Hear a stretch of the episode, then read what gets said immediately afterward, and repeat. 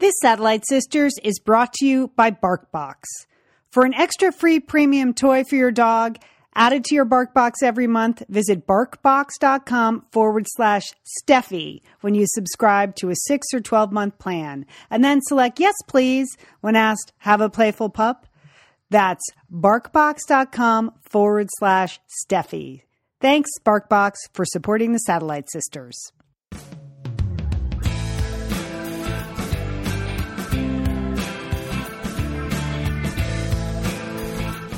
We are the Satellite Sisters. Welcome to the show. Remember, not every conversation will change your life, but any conversation can. I'm Liz Dolan. I'm here in Santa Monica, California, with my two of my sisters, Julie Dolan in Dallas, Texas. How is everything there? It's okay, Liz. I had kind of a rough day. I spent half of my day walking around town with my yoga pants on, inside out. Okay. I mean, I'm too old for this. Or is maybe this is what happens. Like you wear your clothes inside out when you're little. And does it happen again when you turn a certain age? I don't know. That's a fair question. Yeah, that's a good one. Leon, Pasadena, California. How's everything there? Liz, I'm exhausted. I've had a lot happening in the last couple weeks. We're going to talk about some of the things I've done over the last 6 days, but happy to be here today. Happy to be here. We do have a lot in today's show. Yeah. You have been busy. We're going to get a couple of entertainment, snapshots from you, right? Yes. Yeah, U2. I went to two U2 shows this weekend, and then I moderated a panel discussion last week about women in Hollywood, women in media, actually. And so I'm going to tell you all why you need to go to the opening weekend of the new film Wonder Woman. So stay tuned for that. Okay. And Julie, breaking toast news? This is hard to believe. There could be even more toast news. This is toast nirvana is what we're going to be talking about today. Bringing together probably the two greatest things in one dish. Wait till you hear. And loads of other entertainment stuff, including some thoughts about the new Love Actually sequel. Okay, but Leanne. Let's start with you. Yeah, no, first of all, we have to acknowledge what happened last night in Manchester at the Ariana Grande concert. First of all, what kind of a coward do you have to be? What kind of a misogynistic coward do you have to be to do that to little girls at a concert? You know what I mean? I mean, it's really shocking. It's shocking. All these terrible terrorist attacks make us sad. Of course, there's a sadness, but this one just makes me so mad. This is just the height of cowardice. When people go to concerts, they're 8-year-old girls. I just saw a stat that 12 of the victims were under 16 years old. I know. Oh my God. I know. I mean, what is that? Where does that hatred and misogyny come from? I don't understand it. And, when you gather to go to a concert, it's just such a wonderful, joyful, communal experience. Yeah. Those and you can imagine for those little girls and for all of those fans that this was going to be such an exciting night for them to see this pop star. I mean, the fact that the concert ended with all those pink balloons, it seemed like it was, the juxtaposition of the pink balloons and just the horror of yet another terrorist attack. And I'm sure for most of those girls there, it was the first time they'd ever been to a concert. Right. I know. It would be like you bugged your parents for weeks and months to go on a school night. That's what I thought. Yeah. They were at a concert on a school night. That must have seemed really exciting to them. Yes. Yeah. And I thought a lot about, and you also don't think like Ariana Grande, Manchester, England. Yeah, that's a high value target. You know what I mean? I just in a million years when you were going to that concert, you would never think, well, we should be careful or we something like this may happen. But this weekend I went to see two U2 shows back to back at the Rose Bowl. I did think about it because there, the Rose Bowl has very good security. They made a big deal about security. You go through metal detectors and you have to have clear plastic bags and this and that. And I've been to a lot of events there. And, that is always that is a high value target. You think, okay, if you want to make a statement, a U2 concert at the Rose Bowl in Los Angeles with 90,000 people. That is something that really crossed my mind when I walked through those long skinny tunnels at the Rose Bowl, both Saturday and Sunday night. And it was just, again, that feeling of just communal joy of being there together and celebrating with music and this. I mean, it was two great shows. So was it great? Was it really awesome? You know, they're my favorite band, and they were celebrating the 30th release of my favorite album of all time, the Joshua Tree. So it was a can't miss for me, Liz. I mean, they could have wheeled them out, in wheelchairs, and I would have said it was fantastic. But it amazes me just how much sound U2 gets out of four guys. You know, it's just it's the drummer and two guitarists and Bono. And I went to a Rolling Stones concert a couple of years ago, and the Rolling Stones, when they play, they have like a whole other band with them. You know what I mean? There's like the four guys in the Rolling Stones, but behind them there's there's a horn section, a backup singers. God knows Ron Wood needs a backup. So, you know, so, but no, U2, it's just the four of them. And it was a very powerful concert because that album is still really politically relevant. It's about sort of disaffection and tearing down walls, and they played an absolutely heartbreaking version of Running to Stand Still, which is it's just an unbelievably beautiful song off that album about two heroin addicts.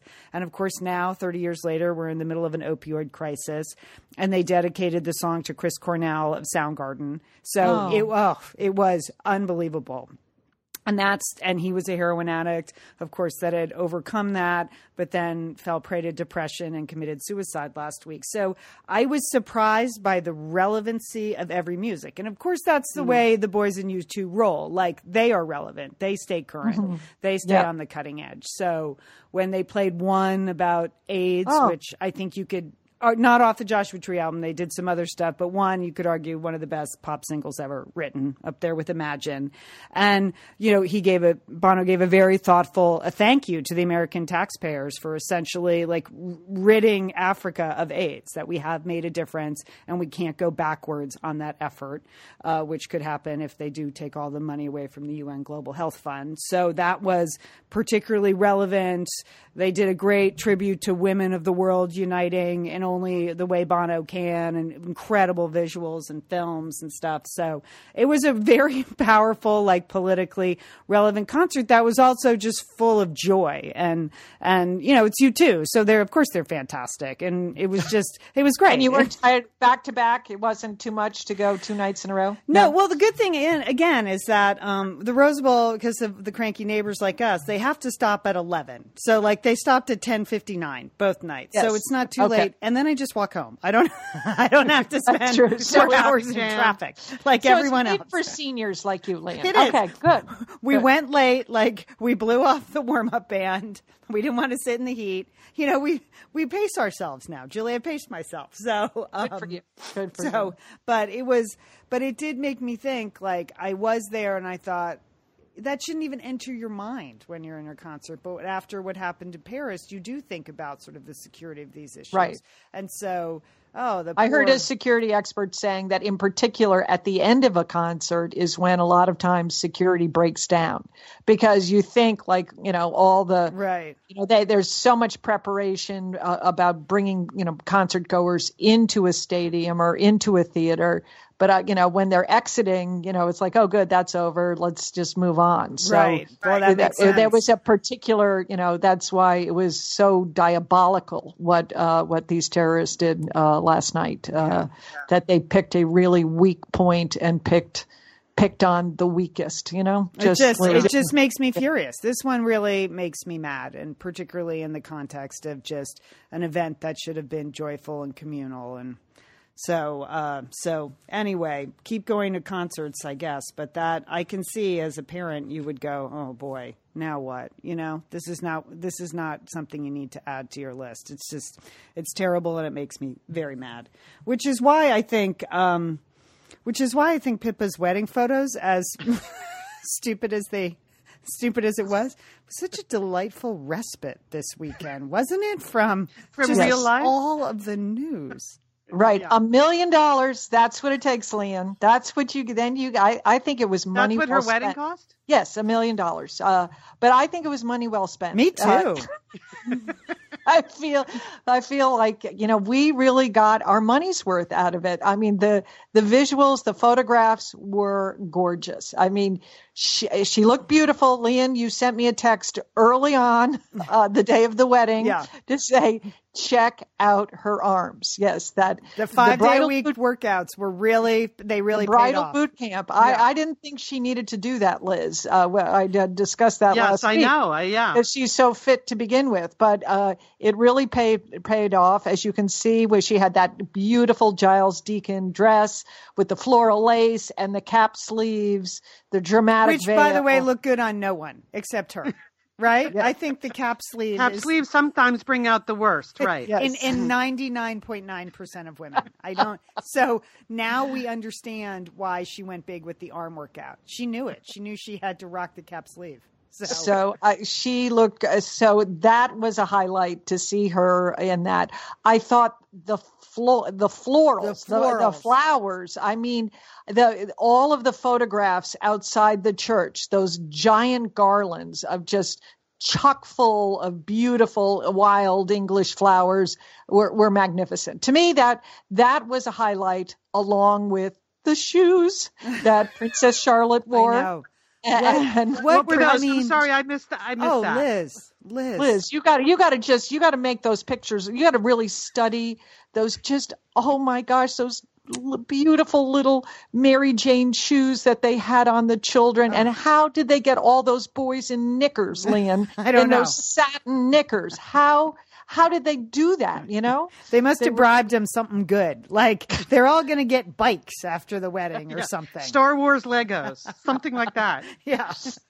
I know those little shoes, they were like a light pink. They were like I know. Oh, they were precious. So really, if you haven't studied it and you need some solace, just focus. But Liz, I think it's an item you can meditate on. I don't know how your meditation is working out, but you might want to do that. Well, and I feel like I wasn't super supportive of Pippa last week, but I'm fully on board now. I think she's done a fantastic job as a sister, and whatever rules she put in place for the wedding, I can see why now. She executed it beautifully. She looked joyful. She married like a rich guy who was a race car driver. Good for her. Like we just call him what's well, that's what name. They do. They're raised to do that. That's their mission in life. It's just, I mean, yeah. And then she could have really put the hammer down and said, no, I don't want all those beautiful little children in my wedding. You know, but she seemed very generous to putting all those adorable kids. I thought that was a very shrewd move.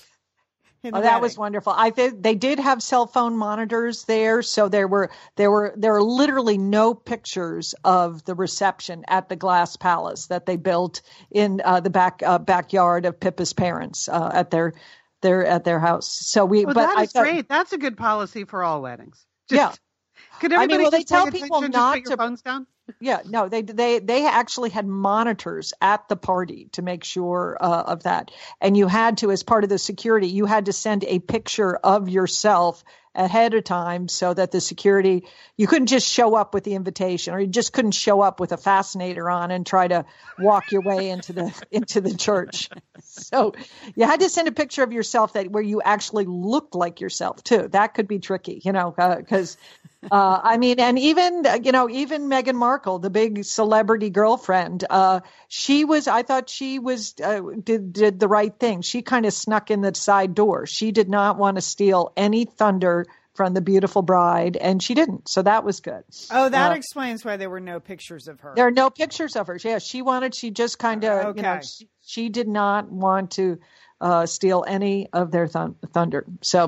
So they, and I guess what we have learned about the reception was they did do sort of a fantastic light show that was projected onto Pippa's parents' house, and they had a flyover, Lee, and I know how much you like that with a Spitfire plane, which seemed good.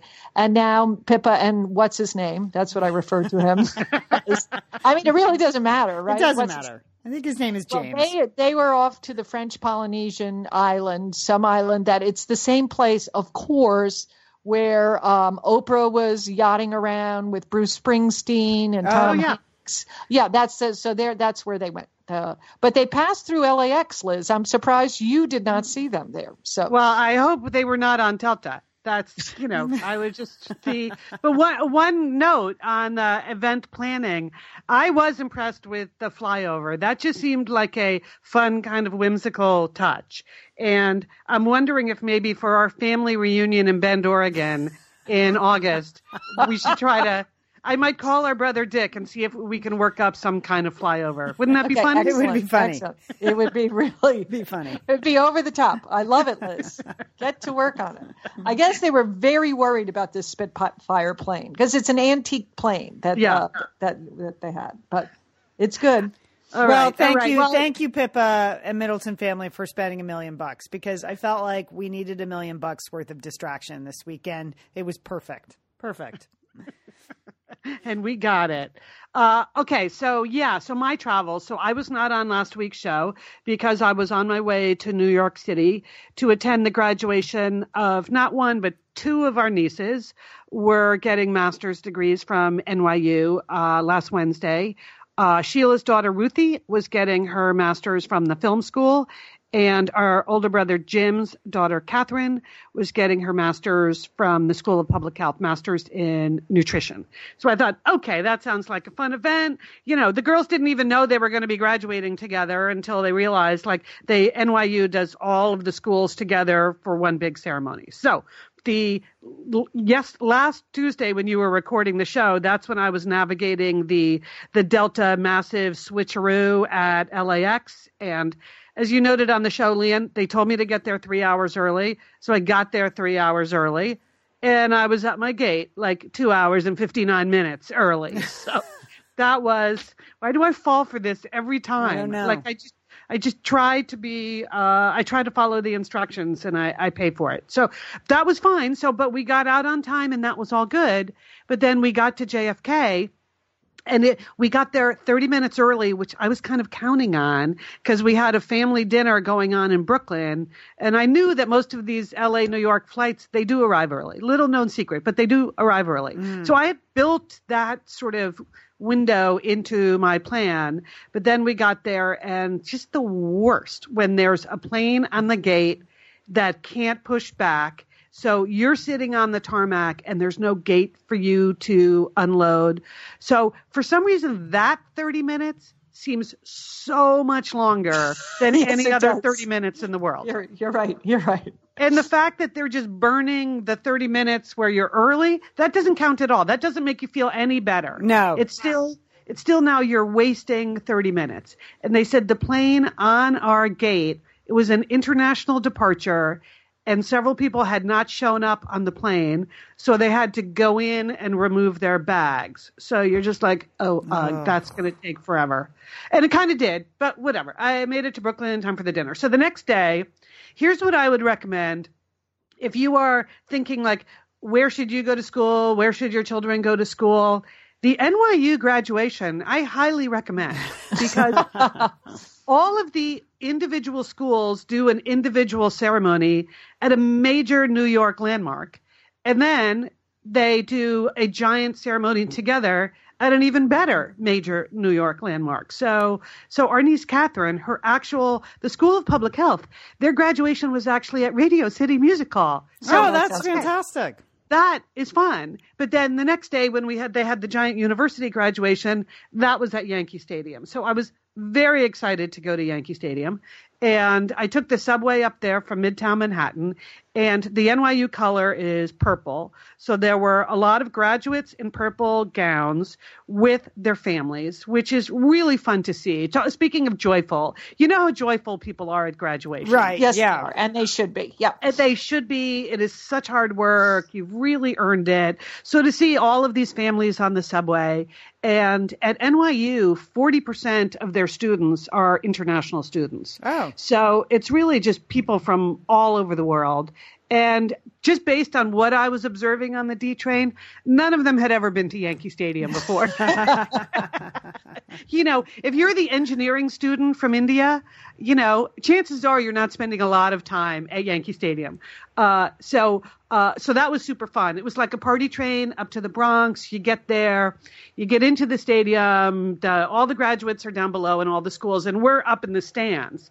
But you may have seen on the news last week, it was 1,000,000 degrees in New York City. Oh, yeah. I saw that. Oh, so wow. It was 97 degrees at 11 o'clock in the morning, sitting in the stands at Yankee Stadium. And we knew we wanted to be directly behind home base because we had studied the map of how the whole thing is oriented on the field. So we knew, like, behind home plate is where you want to be.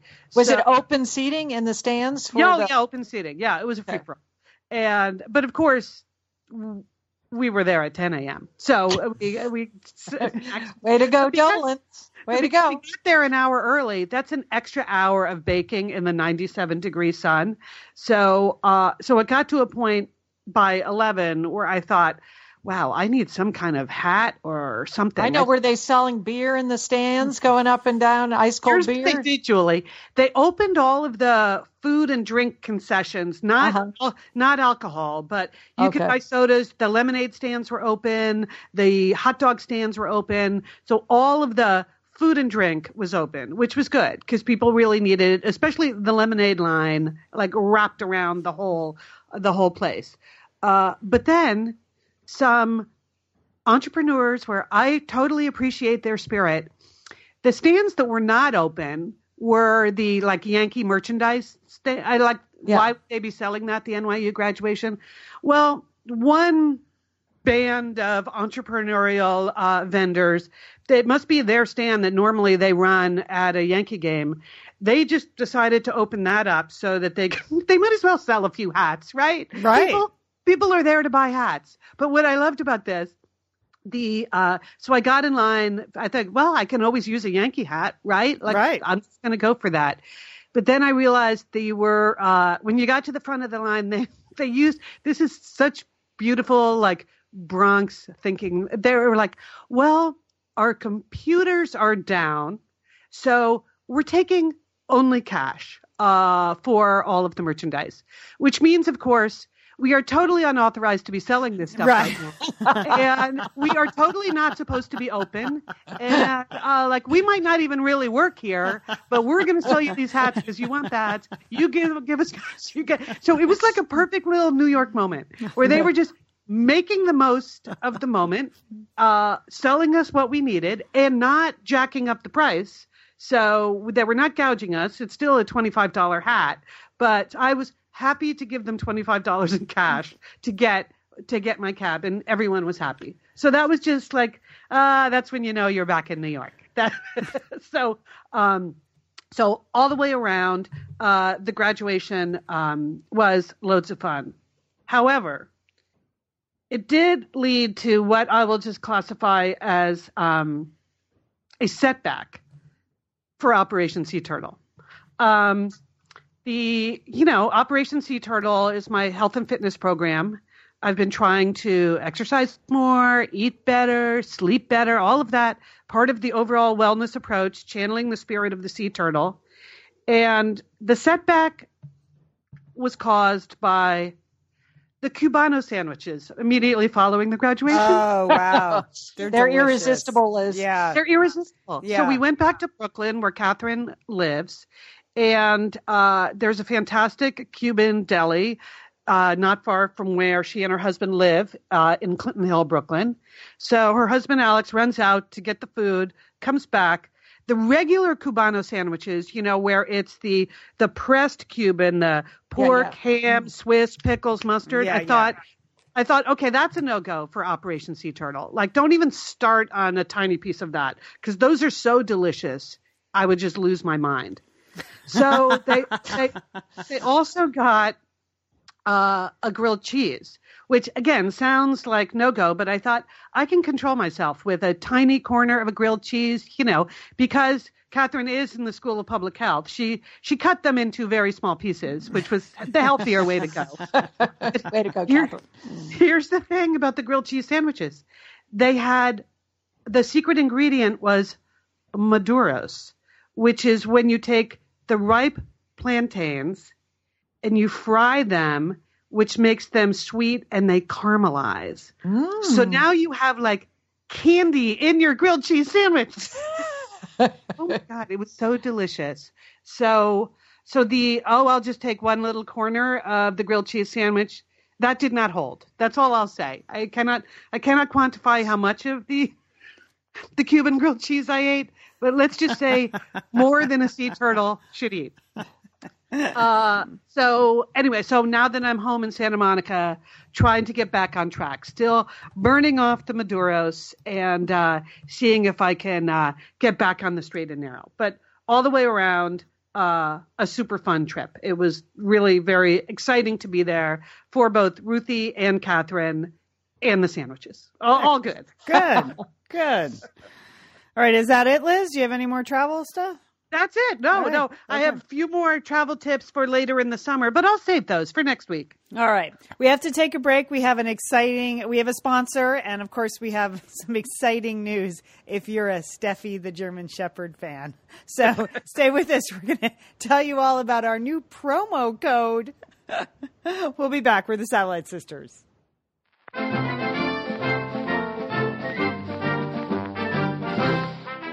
Leanne and Julie here, and we want to thank our sponsor, BarkBox, for supporting the Satellite Sisters podcast. And we want to thank the Satellite Sisters for supporting BarkBox. That's a monthly box of goodies for your dog that arrives right at your front door. And Julie, I have some exciting BarkBox news. What is it, Leanne? What is it? We have a new custom URL for any members of the Satellite Sisterhood that would like to subscribe to BarkBox. And we needed to find a new URL. Something was wrong with the previous one that was sisters, we normally use. So Liz suggested and BarkBox agreed that Steffi is the way to go. So our new custom URL is barkbox.com/Steffi, Steffi. And you know who Steffi is. She is my German Shepherd that will start barking any minute. Barking on the show and all of the podcasts. Leanne, you must be so proud. I mean, I can't even imagine taking Steffi on a walk around your neighborhood, knowing that she has her own URL. She must be the only dog in your neighborhood with one. I'm pretty sure she is. And, I was going to let the rescue know where we adopted her that not only have we given her a new home, she has her own URL. So celebrity rescue dog, Steffi Graf, Steffi von Graf. Okay, so barkbox.com/Steffi. And let me tell you a little bit about BarkBox. We're going on and on about the URL, but the product is fantastic. Okay, Jewel, I opened the new BarkBox this week. It arrived. What's in it? Well, everyone has a theme, and they're kind of delightful. They're sort of the themes delight the people and delight the dogs. So this theme is Poo York City. So... Okay, that's funny. It's so funny. And as it says on the very funny card inside, land of endless smells, fire hydrants on every corner, and of course, Bark and Co. Oh, you can hear Steph. So in the Poo York City box, first of all, the toys are great. You get a Statue of Liberty dog ball. Of course you do. and then a Chinese food container that you can chew up. So that's very funny, Leanne. And if you use our special URL, you're part of the Extra Toy Club. And so as part of the Extra Toy Club, you know what Steffi got? She got a newspaper that she can't read. So that's good. It's a nylon newspaper, and it has all kinds of squeakers and crinkles inside. So as it says on the card, finally, a newspaper for dogs who can't read. So this is how you get the Extra Toy Club. Okay. If you want to subscribe monthly, if you're a dog owner, this is something fun for you and your dog to do together. Your dogs are going to love all natural treats that are in the box. They're all made in the US and Canada. So there's lots of yummy food that dogs enjoy. And then you get these awesome toys that if you are Steffi, you just shred to pieces as soon as you get your mouth on them. It's such a good gift it's a good gift to give too. If you've got a dog lover, you know, a pet parent in your life. I mean, this would be a very nice gift to get, wouldn't it? It is. It's super fun. It, you know, it's just fun to get, and the dogs love it. We had one satellite sister say that her dog is so much loves the bark boxes now that whenever the doorbell rings and it's UPS, she thinks it's a bark box, and she's like really disappointed when it's something else. So, and they all have these funny themes. Okay, so if you use BarkBox.com/Steffi, you are part of the free toy club, okay? And this is how that works. You get a free extra premium toy added to your BarkBox every month. So when you subscribe, you have to subscribe to a 6 to 12-month plan. And then here's the key. Then you're going to do that, and then you select yes, please, when you're prompted for have a playful pup. You write, yes, please. Okay, so here's how it works. You go to BarkBox.com/Steffi, subscribe to a 6 to 12-month plan, and then select, yes, please, when asked, have a playful pup, and you get the free extra premium toy added every month to your BarkBox. So you just can't say no to that. Really? Why would you? Why would you say no to it, Liam? Yeah. You know, Julie, life is hard, but dogs are not. They're very simple. And they really enjoy things to eat and things to chew and things to squeak. And it's going to make you happy to get a BarkBox every month. It makes me happy, and it makes Steffi happy. So just a reminder, Satellite Sisterhood, it's BarkBox.com/Steffi, Steffi. If you're having trouble remembering that, it's like Steffi Graf, Steffi. And then select yes, please, when asked if you have a playful pup. BarkBox, thank you so much. We really appreciate it. Steffi is thrilled having her own special URL. It's a victory, really, for rescue dogs everywhere, Julie, I like to think. So. It certainly is, Liam. We're back. We're the Satellite Sisters, Leanne, Julie, and Liz here. And Julie, you made some big promises about some toast news.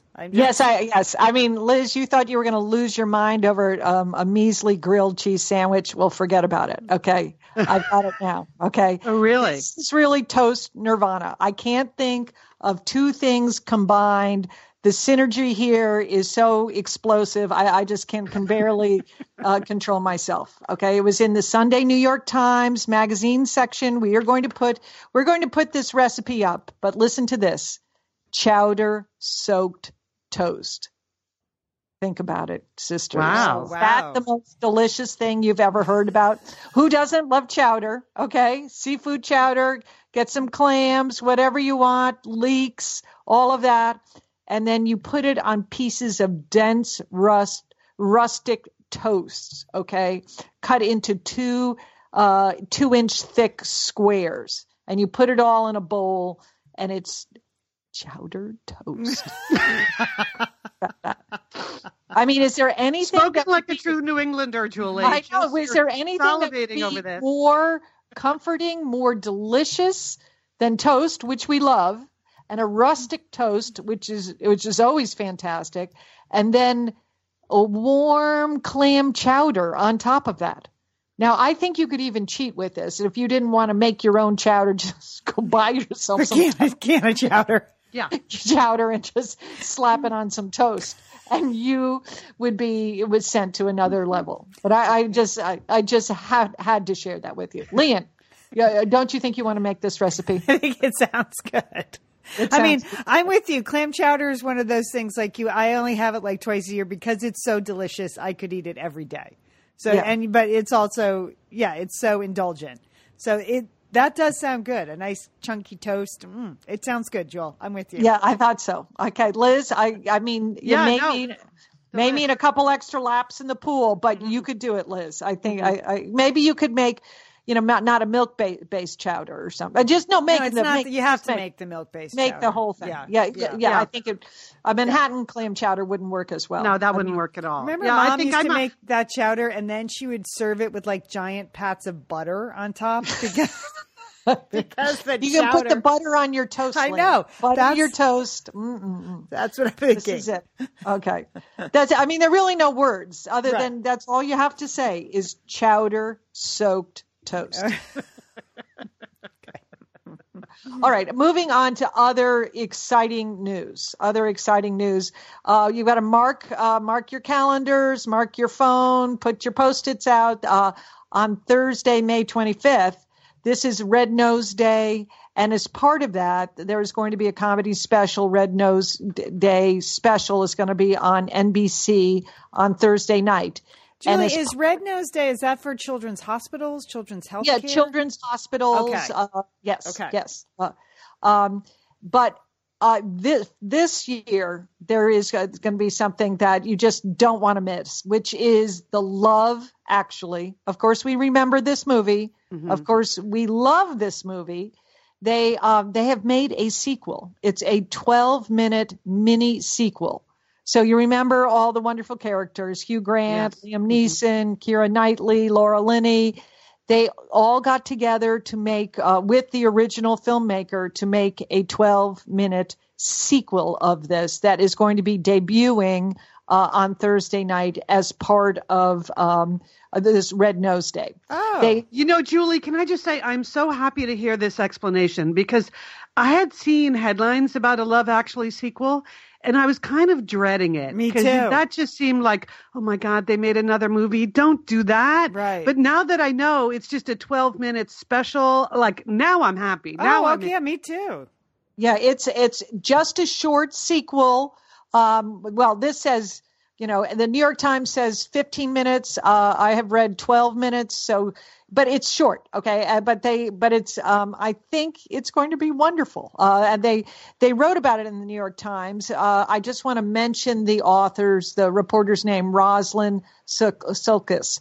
And, Roslyn, I'm not with you. Okay. Because as part of it, she was given the assignment to write about this Love Actually sequel, where they managed to get all the actors together, or most of the actors together, and to film this little sequel. But she writes in this, she says, caveat, the film was not and is not loved by all. Wrong. Isn't it not the most loved film of all time? I mean, how can you not love Love Actually? Okay. I have to say, over the years, it has grown on me. I thought it was a cute movie, but it's kind of grown on me over the years. So yes. You should. I watched it this weekend. It was on TV this weekend. I watched it. It's a totally solid tearjerker. You can feel good about it. It's, there's lots of happy endings in it. Okay, it's preposterous, Liam, but it's a nice little rom-com. I'm with you. I'm on board, Julie. I'm on board. Okay, do not be like Rosalind. Okay, Mark, definitely watch this. So they got everybody together to do this, and I think it's going to be just charming and wonderful. They made a British version of this Love Actually sequel that aired in Great Britain earlier. And again, this very crabby reporter, Roslyn, reports that it was not as well received. People had mixed reviews about that. I don't believe that. I think that's fake. Fake news. We don't care. Yes. We really don't care. We really don't care. But they made a slightly different version for the United States because Laura Linney was not available due to, commitments on Broadway to be part of the British version of the sequel. So they've sort of readjusted it for the American version that's going to be debuting on Thursday. So don't miss it. Love Actually sequel. We all have 15 minutes or 12 minutes in our life. And I think it will be great. They made that movie 14 years ago. Do you realize that? Oh, really? Wow. 14 years ago. Okay. Something else that I don't want you to miss. Let's see. Let me get my notes on this. I have not seen the sequel to Love Actually, and I just want to disclose that I have not read this book, but I am recommending it. Okay. Go for it. It's one of them. It's by a frequent guest. Not a frequent, but we have had her on our show, Professor Deborah Tannen. She's the Georgetown University linguistics professor. We've had her on. She's written a number of books about communication.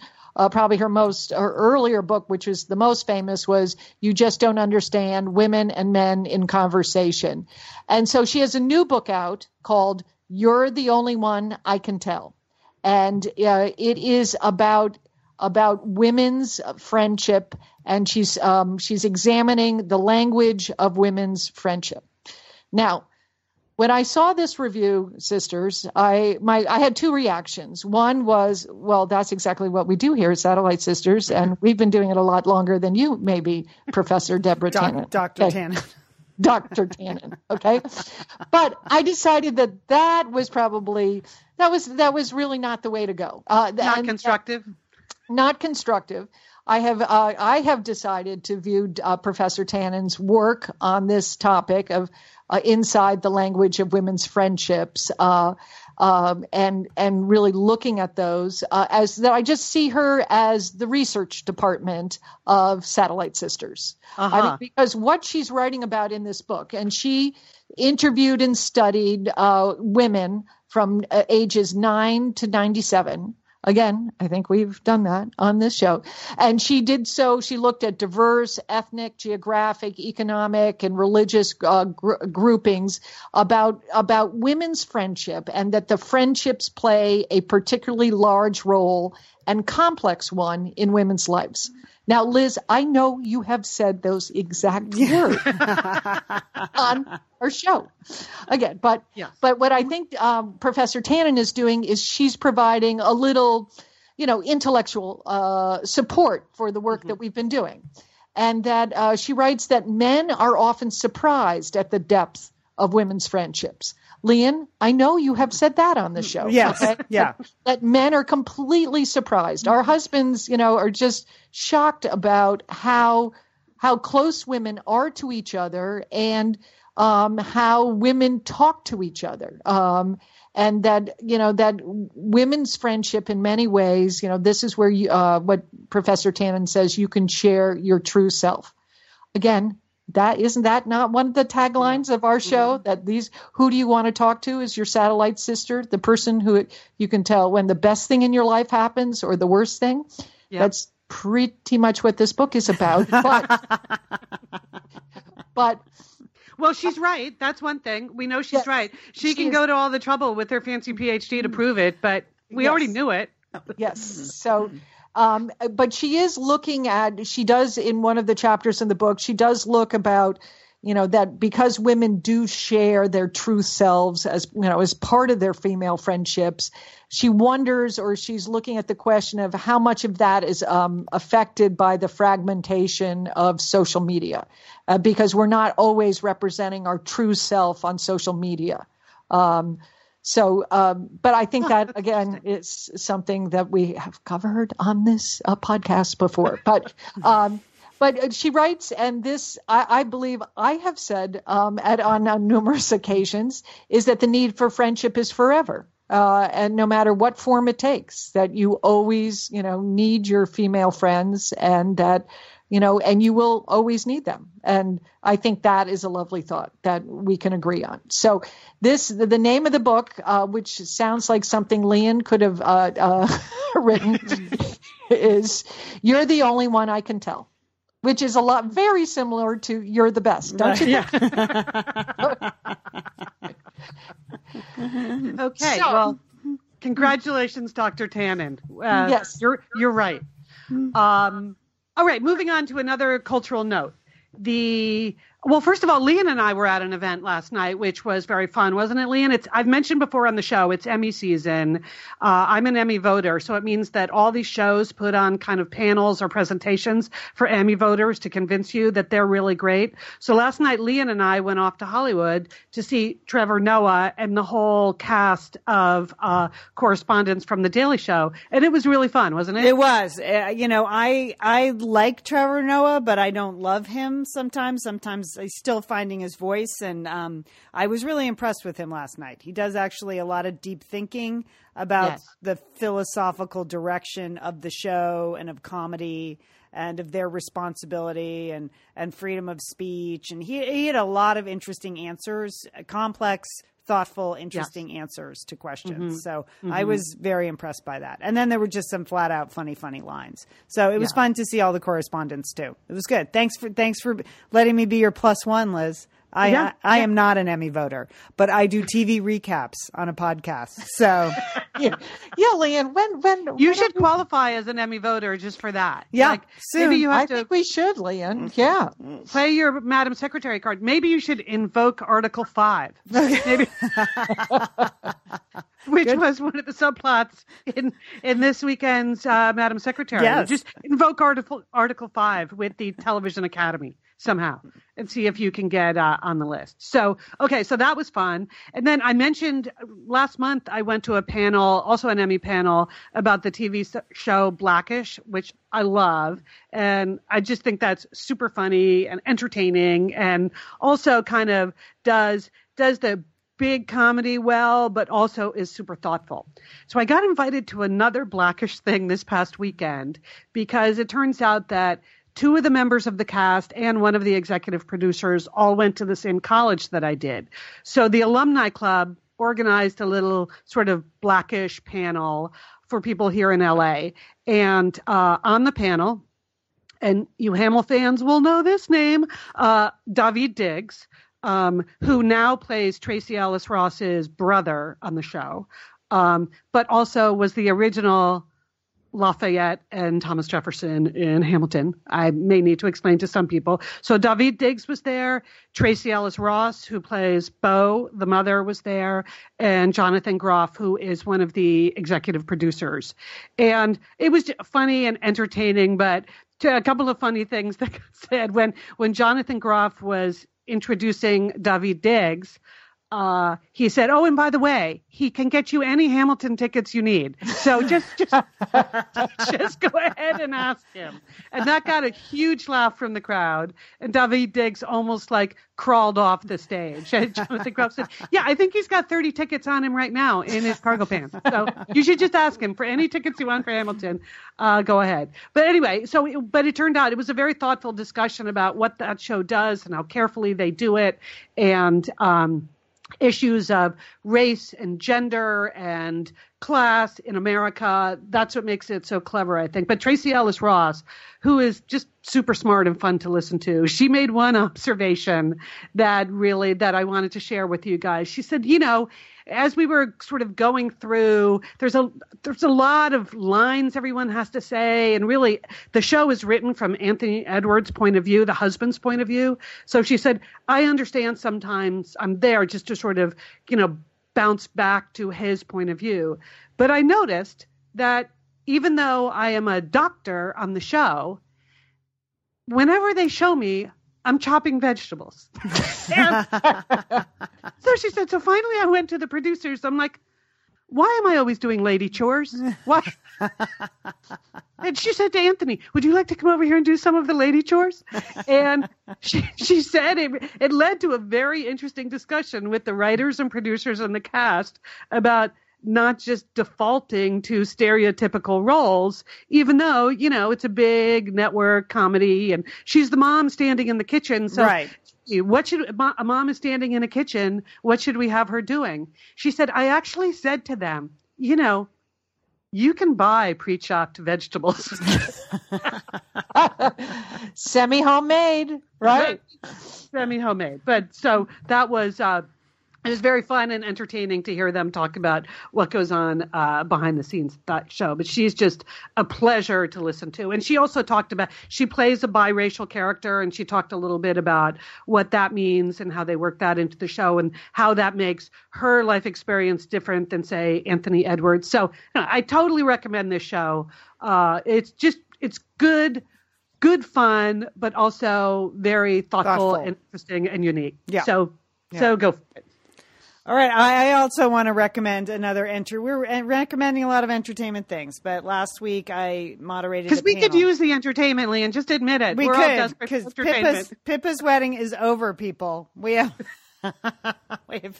So last week I moderated this panel, and one of my guests was a woman named Deborah Snyder, who is the co-founder of Cruel and Unusual Films, a film company here, and they have produced a lot of big superhero movies, including like Batman versus Superman, Watchmen was one of her movies, 300. She's married to director Zack Snyder, but she came from a background in advertising. She was a producer in advertising and then made the switch to film. But her new movie coming out is Wonder Woman, and it opens June 2nd. And I want to mention this because it is really important, if you are within the sound of my voice, for women to support this movie and go see it opening weekend, because it's a crazy business, the film business. Like, that's all that matters is the first 3 days of your box office. You can work 4 years on a project, and if it dies at the box office in the first weekend, it's dead. And what's interesting about Wonder Woman, obviously, it's the story of Wonder Woman, and it's her origin story. So you see her, she's an Amazon. Did you know that? And, did not know that. Yeah. I saw a preview for it. It looks like a very fun movie. It looks good. Yeah, no, it's kind of a romance origin story. She's an Amazon, and then this World War I pilot, Chris Pine, is shipwrecked on the island, or he's plane wrecked on the island, and then he takes Wonder Woman to fight World War I with him. That's how it works. I haven't seen the movie yet, but the interesting thing about this is it's directed by a female director. And so we had a long conversation on stage about why that was important to hire a female director to bring this iconic female character to life. It's the first time Wonder Woman's been represented in film in her 75-year history. And she has changed over the course of time in the comics to sort of reflect the current status of women. So we made a joke, even though she has that really hot outfit, she's still really a feminist icon. And the budget for the film is over $100 million. And, there are only 4 other women that have directed movies over $100 million. So really, wow. This is very rarefied air to have a female main character, $100 million budget, a female director, a female production team. And they tried to put as many women on the set as they could in terms of the crew and everything for this particular movie. So you're saying that if we don't go see this movie in the first 3 weekends, that's it for women. First weekend. Not 3 weekends. First three days. That's it for women in film. It's right. Yes. If you want to advance the cause of women, being in charge of movies, and she did say there are shots of Chris Pine without his shirt on. Just, I don't know if that's important to anybody. If that's an incentive, we have to do this for women. Okay, yeah. All right. So you know what I occasionally do, Julie? Say I'm not available to go to a movie like this, but I want to support it. Sometimes I just buy a ticket and I don't go. Yeah. Just think of it. Liz, think of it as a. Think of it as a $10 contribution to the cause, because they don't actually care if you're in the theater. They only care if you buy a ticket. So just throwing that out there. For $10, support the cause. It's really a cheap thrill. And the director, Patty Jenkins, said that her inspiration was really Indiana Jones. She's looking to bring that level of fun and funny. But Deborah Snyder, the producer, said, this is a superhero whose main motivation is love, which she said, I think it's a good time for that right now. Someone who sort of has a love of humanity and is trying to do the right thing for those reasons. And again, Chris Pine shirtless. So just to remember, but she also, I asked her about getting pushback for hiring a female director. And she said, no, Patty Jenkins has directed before and things, but she said her other concern was getting women in other roles. And she said a line that I thought, Liz, you could have said. She said, we have to start making conscious decisions about hiring women in all roles so that those decisions eventually become unconscious. And I thought that was a really smart point of view. Sometimes it's going to take a little effort because you need to get people in the pipeline, in the film business, in the technical roles. She said there are only 3, assistant directors that are women, in all of Hollywood. It's not, you really have to seek them out for these highly skilled technical positions. But, exposing women to those, bringing in interns, she said, and not just women that are in film school, but girls in high schools across the board and colleges, that just want to see there are these really interesting, fascinating jobs on the film set that you can do that you don't even know exist and you don't necessarily have to go to film school to do. But I thought that was that kind of sums it up. Yeah. At first, these decisions are conscious, but then they become unconscious. And that's what you hope for. So June 2nd, go see Wonder Woman. And I have a friend who went to a screening and said it's really entertaining. Super good, really entertaining. So there you go. Oh, that's great. Yeah. Okay, well, I'm going to recommend another movie that I saw the trailer for, and the trailer made me cry so hard that I thought of both of you. Just see the trailer. I really know almost nothing about the movie.